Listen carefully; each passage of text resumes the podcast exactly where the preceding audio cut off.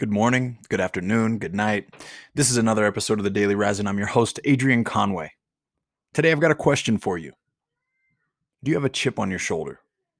And if you don't, can you create one?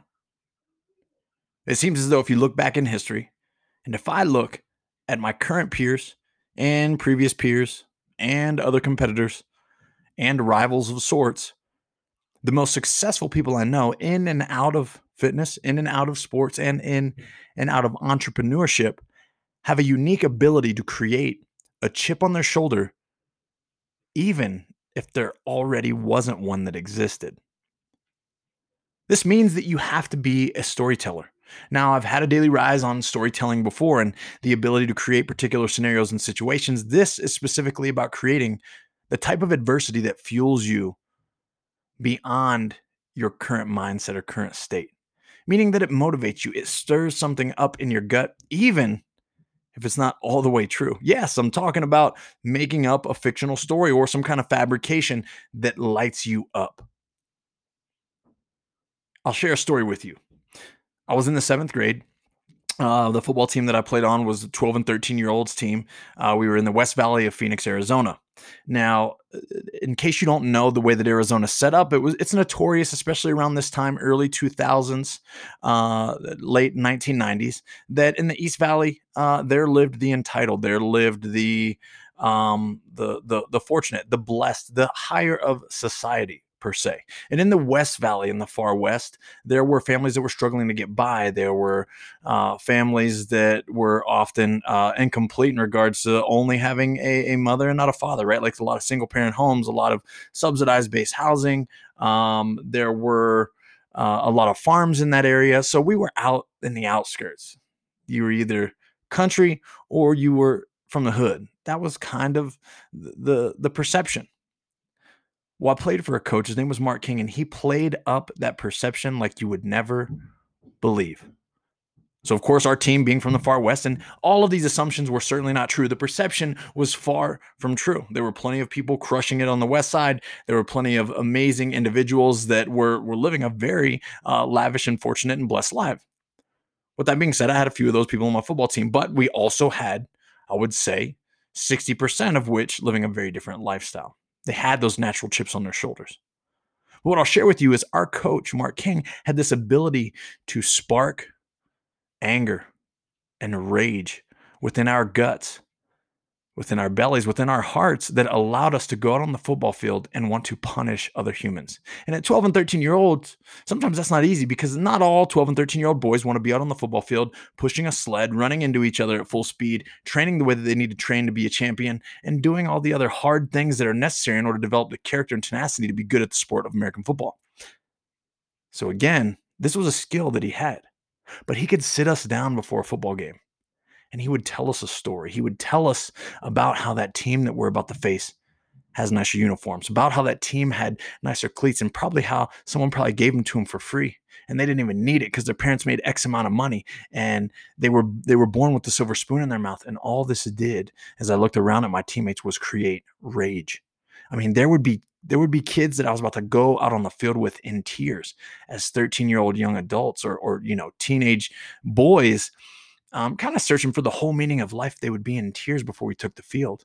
And it wasn't that they were really sad, it was that they were that angry and had no idea how to control it. Now, is all that emotion and all that rage and all that anger valuable unless you can control it? Absolutely not. Is it valuable without the self discipline and the discipline and execution on the field? Absolutely not. But see, we had those things. We practiced those things every day.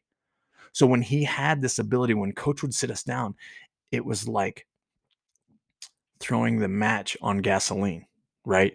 We had m- carefully measured out and dispersed the amount of gasoline that we were going to use all week. We put it in the places that we wanted to be all season long. And then all of a sudden, when he threw that match on it, it lit us up.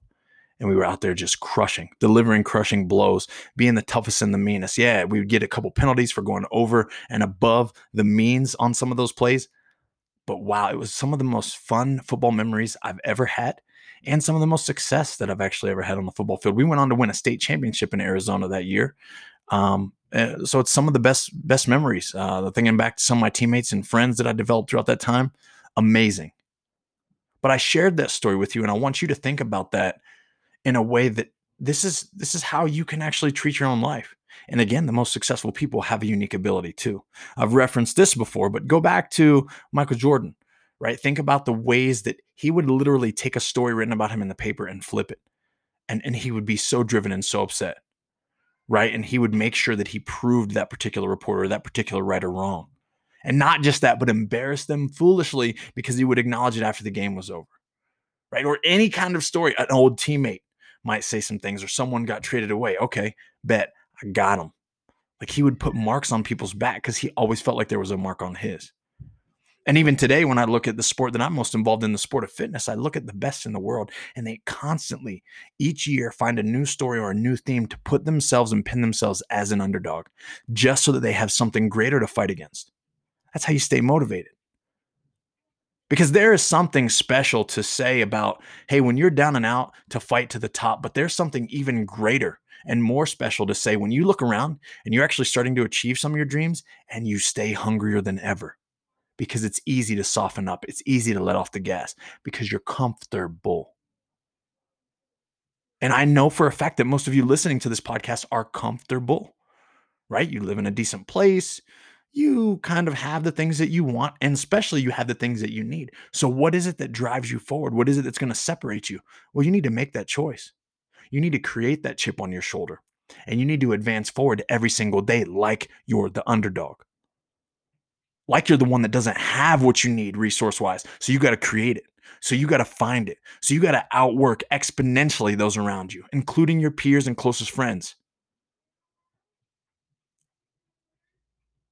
Think about what motivates you. Meditate on it. Think about all the people that have ever doubted you in your life. Write down their names. Remember them. Think about the people that told you your dreams weren't a good idea. Think about the people that want you to play it more safe. Remember them. Think about the people who shut the door in your face or told you no. Remember them. Because you see, I guarantee you, each and every one of you that's listening to today's episode got plenty of motivation out there and you got plenty of fuel to add to the fire. So when you need it, use it. Go do something great today. Keep rising.